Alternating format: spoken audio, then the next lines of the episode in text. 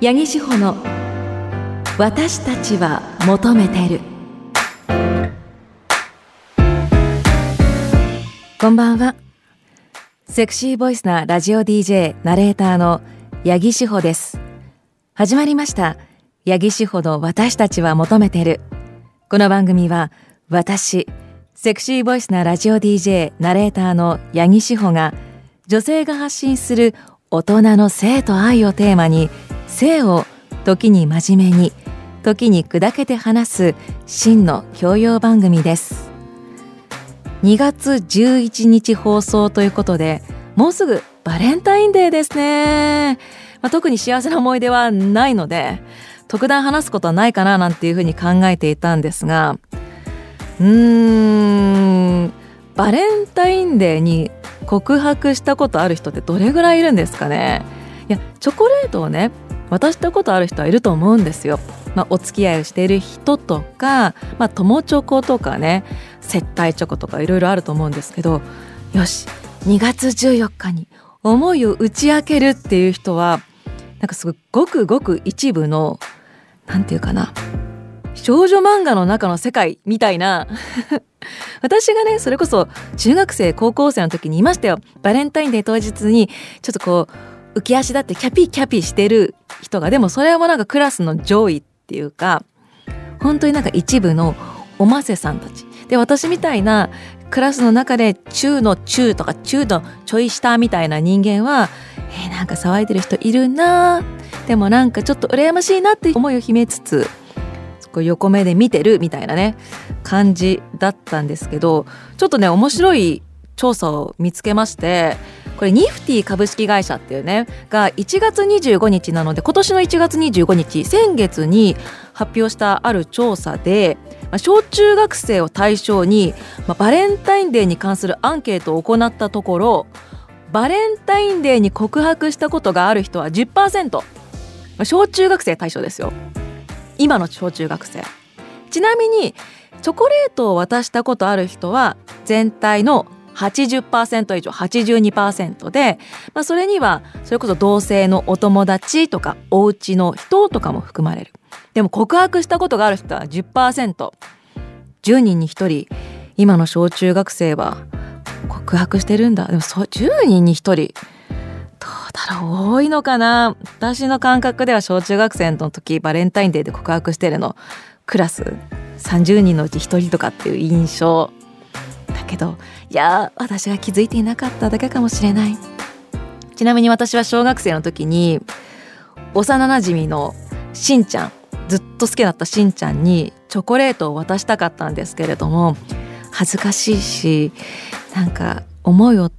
伝えて振られるのが怖かったので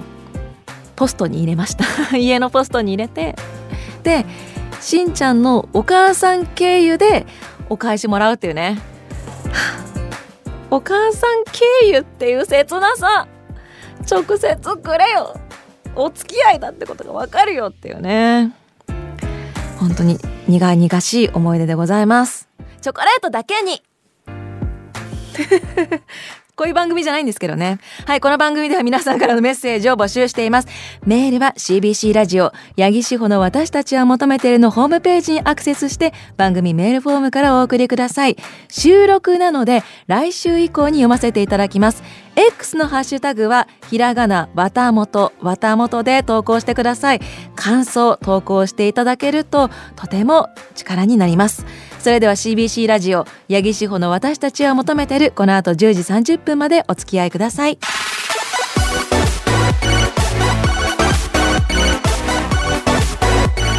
八木志保の私たちは求めてる。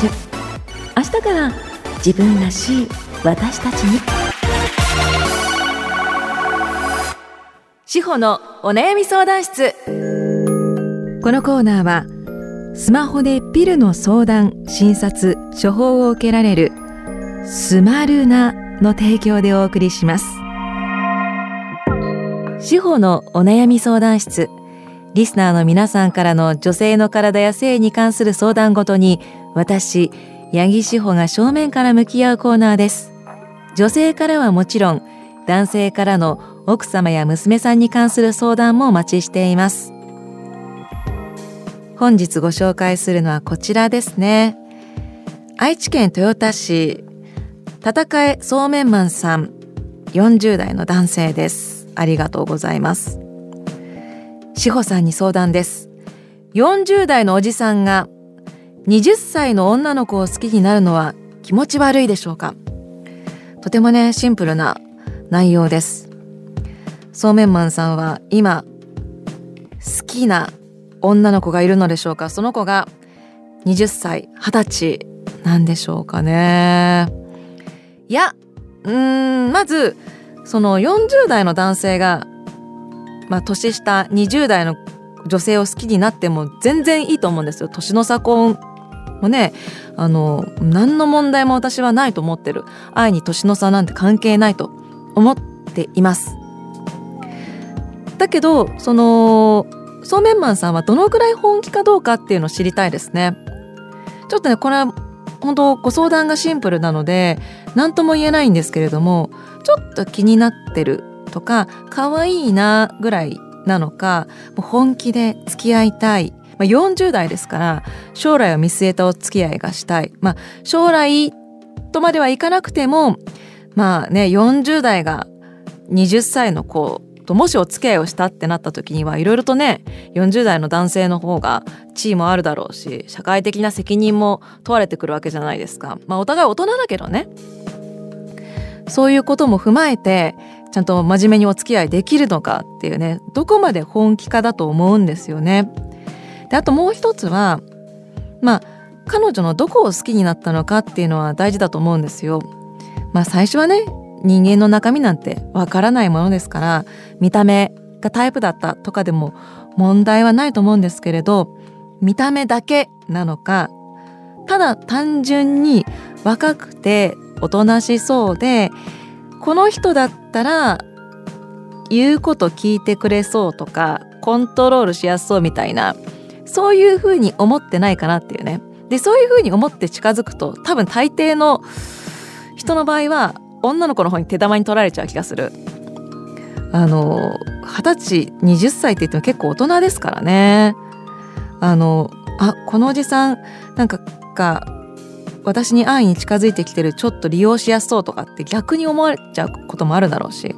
まあ、気持ち悪いか気持ち悪くないかで言えば全然気持ち悪いっていうのはないです。ただどのくらい本気か、彼女の何をどう好きになったのかっていうのはね、自分の中でしっかりと見つめ直した方がいいかな。見つめて見直した結果、もし本気で好きだったらまあちょっとお誘いするとかね、してもいいんじゃないかなというふうに思います。ご相談のメッセージありがとうございます。このコーナーでは女性の体や性に関する相談事を募集しています。女性からはもちろん、男性からの奥様や娘さんに関する相談でも OK です。メッセージは シービーシー ラジオ八木志保の私たちは求めているのホームページにアクセスして番組メールフォームからお送りください。あのご相談メッセージをお送りいただく際はできるだけ詳細に送っていただけると嬉しいです。まあ、こういった場合はね、相手との関係、どういう方を好きになっているのかとか、相手はどういう方なのかとか、まあ、に関係性であったりとか、どのぐらいの思いがあるのかとかね、あのより具体的に書いていただける方があのこちらも回答しやすいなというふうに思っております。メッセージお待ちしております。ここでスマルナからのお知らせです。スマルナはスマホでピルの相談、診察、処方を受けられるサービスです。オンラインで医師による診察から処方までを一貫して行うことができるほか、さんびゃくろくじゅうごにち無料で医療相談を受け付けています。さらに毎月定期的にピルをお届けすることも可能で、医師と相談の上自分に合ったプランを選択することができます。なおこちら自由診療で対面診療を進めさせていただく場合もございます。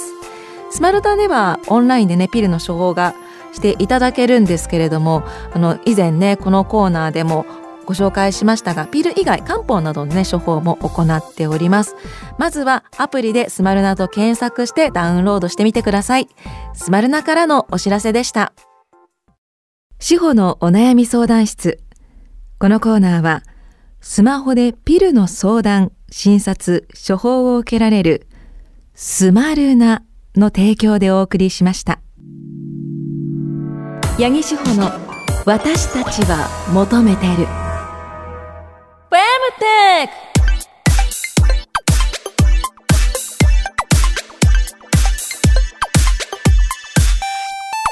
ック。フェムテックとはフィメールとテクノロジー、フィメール女性とテクノロジーを掛け合わせた造語。女性が抱える健康課題をテクノロジーで解決する製品やサービスなどを指します。ということで、この時間はそんなフェムテックの中から一つ私が紹介させていただきます。本日紹介するフェムテックのサービスはこちら、ピルファクトブック。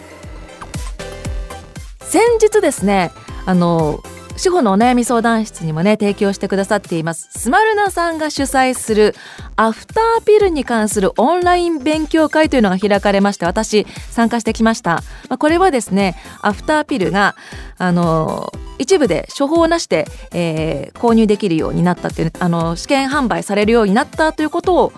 受けての、まあ、勉強会だったんですけれども、その中であのピルファクトブックという本をね、あの本当一部なんですけれども紹介されておりました。このピルファクトブックというのはスマルナ、まあ、あのスマルナを運営しています株式会社ネクイノさんが制作しました冊子になります。でピルについてのあらゆるデータがまとめてある冊子なんですね。であのこの番組をお届けしていて、まあえっとハイヤーハイヤー時代からも考えるといちねん以上ですよね、あのお届けしてるんですが、まあ、やっぱりピルについてまだまだこう知識がこう正しい知識っていうのが伝わっていないなっていうことを本当感じていて、それこそ前もありましたけどピルイコールアフターピルっていう風に思っていらっしゃる方もすごく多いなと思ったので、改めてこちらの冊子からピルというものの、まあ、日本における現状みたいなものをねご紹介したいなという風に思っております。ちなみにこの冊子はですねオンライン上で無料公開されていますので、誰でもあの読むことができるんですね。で冊子の冒頭にまずあのネクイノの代表の石井さんの言葉が書かれているんですが、女性特有の苦しみや不安、悩みがピルによって軽減されます。高い避妊効果や月経痛の緩和、月経周期の安定、過月経の改善、月経前の不快症状である月経前症候群、まあ、ピーエムエス ですね ピーエムエス の改善など、ピルは女性にとってさまざまな嬉しい効果をもたらしてくれます。また生理の日も試験や試合、職場でいつも通りのパフォーマンスを発揮したいという希望をピルが後押ししますということで、あの何でもねこの番組でお伝えしているんですが、初めて聞く方もいらっしゃると思うので、ピルというのはやっぱり避妊のための手段というふうに思っていらっしゃる方も多いと思います。まあもちろん避妊薬なんですけれども、避妊以外の効果も期待できる、その避妊以外の効果を期待して飲んでいる方も多いということなんですね。でこれで、まあ、いろんなデータがまとめられていて、私結構衝撃的だったのが、まず日本で低用量ピルが承認されたのはせんきゅうひゃくきゅうじゅうきゅうねんのことです。アメリカに遅れることおよそよんじゅうねんだから、私が中学生の時からだから、そりゃごじゅうだい以上の人は親しみがなくて当然だし、ピルイコールなんかそのねあの間違った認識をするっていうのはもう当然だなってね、これで改めて感じました。ちなみに国連加盟国のうち最後の承認国だったそうです。で低用量ピルが承認されて以降、低用量ピルの利用意向がある女性は にじゅっパーセント 前後いますけれども、日本における低用量ピルの普及率は依然として低いということなんですね。えー、この冊子が出た時点にせんにじゅうねんにじゅういちねんぐらいだと思うんですけれども、では、えっと、女性のピルの使用量日本ではいちからさんパーセント と極めて少数、もうちょっとね今ね上がってるはずです。スマルナさんとかもねそれにだいぶ貢献をされているというふうに伺っております。そしてそしてピルの一般的な効用というね、こうピルの服用目的という項目があるんですけれども、女性がピルを服用する目的で、まあ、アンケートが取られていて、一番多かったのが避妊ではなく副効用を得ることが目的。この副効用っていうのはそれこそ生理のこう月経不順とか月経痛とか、まあ、生理痛ですねを緩和させるっていう、こうピルの避妊薬の副効用っていうね、副作用ではなく副効用の部分を目的としているということなんですね。で、あのにばんめに多いのが、まあ、避妊が目的だから、まあ、このアンケートでも書かれているんですが、女性がピルを飲む理由として、まあ、避妊目的じゃない人っていうのがやっぱりいるんだよっていうね、結構多いんだよってことがもうアンケート結果でも出ているということですね。まあ本当にこのその他にもいろいろなデータがアフターピルにことについてなどなども、えー、まとめられているんですけれども、やっぱりこうピルというのは女性主体の避妊方法なわけですよ。コンドームというのは男性主体、まあ、コンドームと膣外射精っていうのがね、あの日本の中でやっぱり普及しているのかなと思いますけれども、あれはまあ男性主体で、女性が自分自身でこう妊娠とかをね、こう選択するってい う, こうライフプランを考えるという意味でも、女性主体の避妊方法としてのやっぱピルというのがもっとこう普及して、まあ、選択肢として広がってもいいのかなというふうに思っております。で、まあ、今回その今ピルファクトブックの一部の一部の一部を本当にそのこれは、えっと、まあピルのこうデータみたいな、どのぐらいの人が利用してとか、どういう目的でとかっていう、この世界と比較しての利用状況とかがまとめられているので、本当データ的なもので、こうピルの啓蒙みたいな冊子とはまたちょっと全然違うと思うんです。本当あくまでもデータをまとめたものっていう、だから客観的で分かりやすいなっていうふうに思っております。で、えーと、このピルファクトブックを紹介していただいたあのスマルナさんのアフターピルの勉強会で、よんじゅうだいの中絶の数が増えているというあの結果が出ているそうなんですね。これはあのれいわさんねんだからにせんにじゅういちねん厚生労働省が発表した、えー、調査結果によりそういうのが出ているということなんですけれども、まあ、よんじゅうだい以上で人工妊娠中絶をする人が、まあ、そのれいわさんねんだといちまんけん以上で、これはにじゅっさいみまんの中絶件数よりも多いと。まあ、一番多いのがにじゅっさいからにじゅうよんさいで、次がにじゅうごさいからにじゅうきゅうさいだったんだけれども、やっぱりそのよんじゅっさい以上でもいちまんけん以上年間中絶してる。で、これはあのよんじゅうだい以上の中絶件数が増えているという、増加してるっていうところでは、その日本ではなんかこうよんじゅうだい以上はやっぱり妊娠しにくいとか、妊娠しないんじゃないかっていうことをなんとなく思ってる人が多いじゃないかなと。で、まあこう夫婦間でそれこそ避妊なしにとか、相手が男性がちょっと避妊を拒んでこう性行為に及んでしまって、で結果できてしまって、でももううちは子供ももう何人もいるし、金銭的にも余裕がないし、育てるのもできないよってなって中絶してしまうっていうケースも多分あると。まあ多分よんじゅうだい以上の中絶が増えている理由って、まあ、いろいろあると思うんですけれども、なのでそういうこう本当望まない妊娠を防ぐっていうのは若い人だけのものではないんだな。この番組よんじゅうだい以上も聞いていると思うので、よんじゅうだい以上でご結婚されている方たちも、これはあのピルというものであったりとか、避妊っていうものは自分たちにとって縁のないものだというふうに考えずに、改めてこの夫婦関係であったり、避妊方法であったり、あとピルというあのよんじゅっさい以上でピル、えー、と飲めるは飲めるんですけれども、一応、ね、あのお医者様に確認が必要にはなってきますので、まあ、あのいろいろとね、避妊の手段っていうのもの見つめ直す機会にしてもらえればいいかなと思いまして、ちょっとこのピルファクトブックをご紹介させていただきました。これあのオンラインであの誰でも無料で見ることができます、はい、一部はね教育機関などでもあのスマルナさんがネクイノさんが配ったそうです。あの紙の方のやつをね、ということです。ということで次回はどんなフェムテックを紹介するのか、こうご期待。八木志保の私たちは求めてる。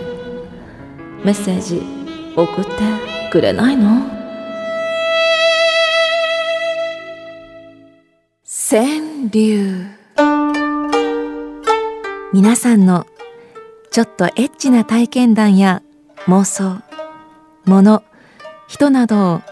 ごしちごの川柳にしたためていただき、読ませていただくコーナーです。愛知県豊橋市プスプスさん。シングルの布団に二人雪の夜。この季節ならではの川柳ですね。プスプスさんよんじゅう代だからちょっとねもう共感していただけるんじゃないかなと思うんですが、この年でシングルの布団にふたりで入るのは結構きついちょっと体を温め合うイチャイチャする行為に及ぶぐらいだったらいいと思うんですが、寝るってなると狭いし、体がなんかあちこち朝起きた時に痛くて休まらないから、なんか寝る時はもっと広くところで寝たいって最近思う今日この頃。やっぱね年を取っていくといかにベストパフォーマンスを出すかっていうね、体調管理するかって大事だと思うんですよ。そういう意味でシングルってちょっと年齢的にきつくないかって思ったりもしました。続きまして茨城県豚麺さん。腕枕君の寝息が心地よい。布団つながりね。豚麺さんはさんじゅういっさいか。腕枕まだいけるね、寝息が心地いいよね。ね、なんかもうラブラブっていう感じですよね。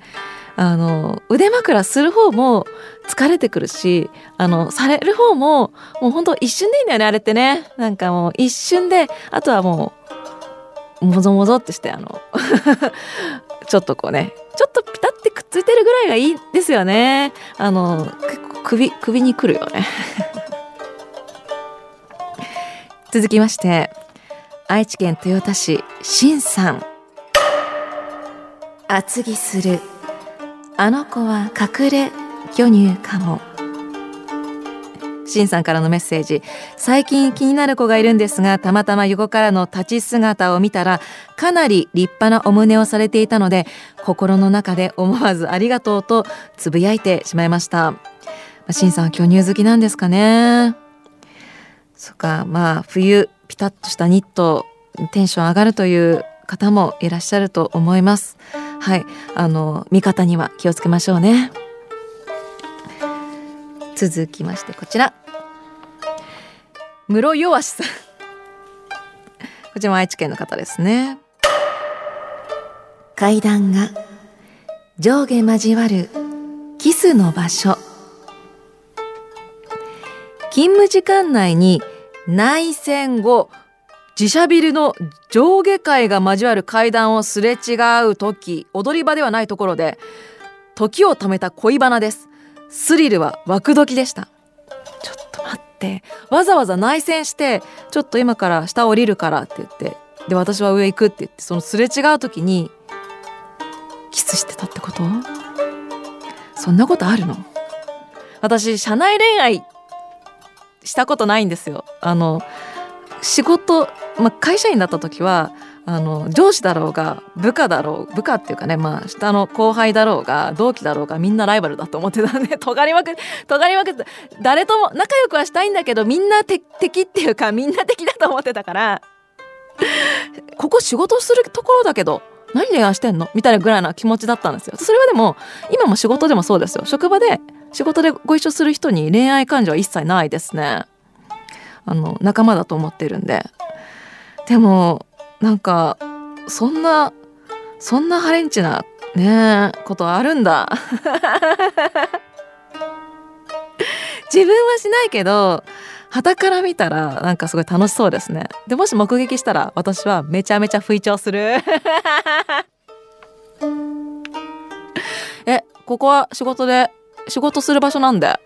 恋愛する場所じゃないんでと思って、私みたいな人間に見つからないようにね、今まさに社内恋愛中の人は気をつけてください。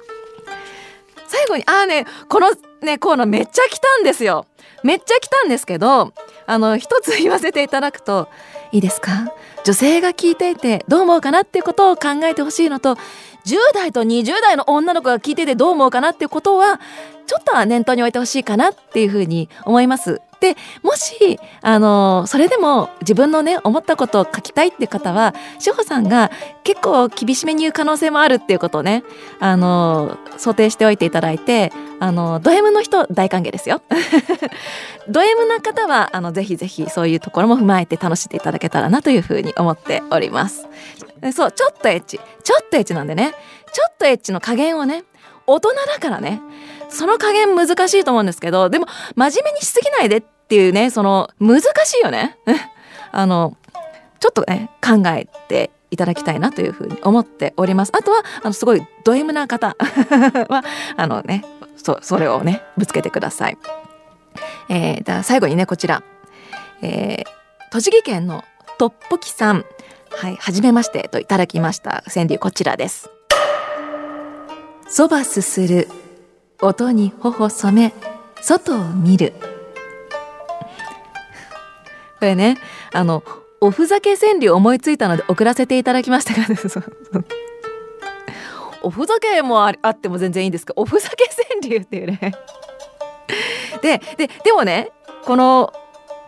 川柳がおふざけじゃなくないかっていうスタッフさんと話をしてて、結構なんかその情緒的な内容じゃないみたいな、普通に素敵な川柳じゃないっていう風になったんですよ。それは私たちのなんか理解が及んでないのか分かんなくて、そばすする音に頬染め外を見る、だからまあ自分のね一緒にご飯を食べてたんでしょう、誰かと女性か分かんないけど、でそばすすって音が出過ぎちゃって恥ずかしいわと思ってこう頬が赤くなって、その照れ隠しでふいと外を見るみたいな、なんか素敵な素敵なご夫婦の一場面みたいな感じに見えたんですけど、理解合ってますかねお, おふざけじゃなくない？なんか素敵な夫婦のワンシーンじゃねっていうね風に思いましたね。ちょっとエッチかっていうとね、それもそうね、だから素敵です私たちにとっては素敵な川柳だったんですけど、ここに何かエロスが隠されてるんだとしたら、このそばをすするすする感じが俺はいやらしいと思っているんだぜってことなのかな。食事をするシーンってなんかエロいって言います、エロいと思ってる人いますよね。性欲と食欲と睡眠欲ってなんか密接に関係してますもんね。いやーなんか話しすぎましたということで、このコーナーでは皆さんのちょっとエッチな感じの川柳をお待ちしております。番組ホームページにアクセスしてメールフォームからお送りください。エンディングです。番組では皆さんからのメッセージをお待ちしています。番組の感想や、ね、今日新コーナーでした川柳もねお待ちしております。あとフェムテックのサービスでこれちょっとヤギちゃん紹介してほしいななんともあれば、あの映画とか漫画とかね気になってるので読んでみてください、見てみてくださいっていうのもお待ちしております。なお番組の中でメッセージ紹介させていただいた方全員に番組オリジナルのステッカーをプレゼントしております。この後はスナイパー紀藤のコントハイヤーです。そちらもぜひ聞いてください。ここまでのお相手はセクシーボイスなラジオ ディージェー ナレーターの八木志保でした。次の夜まで See you!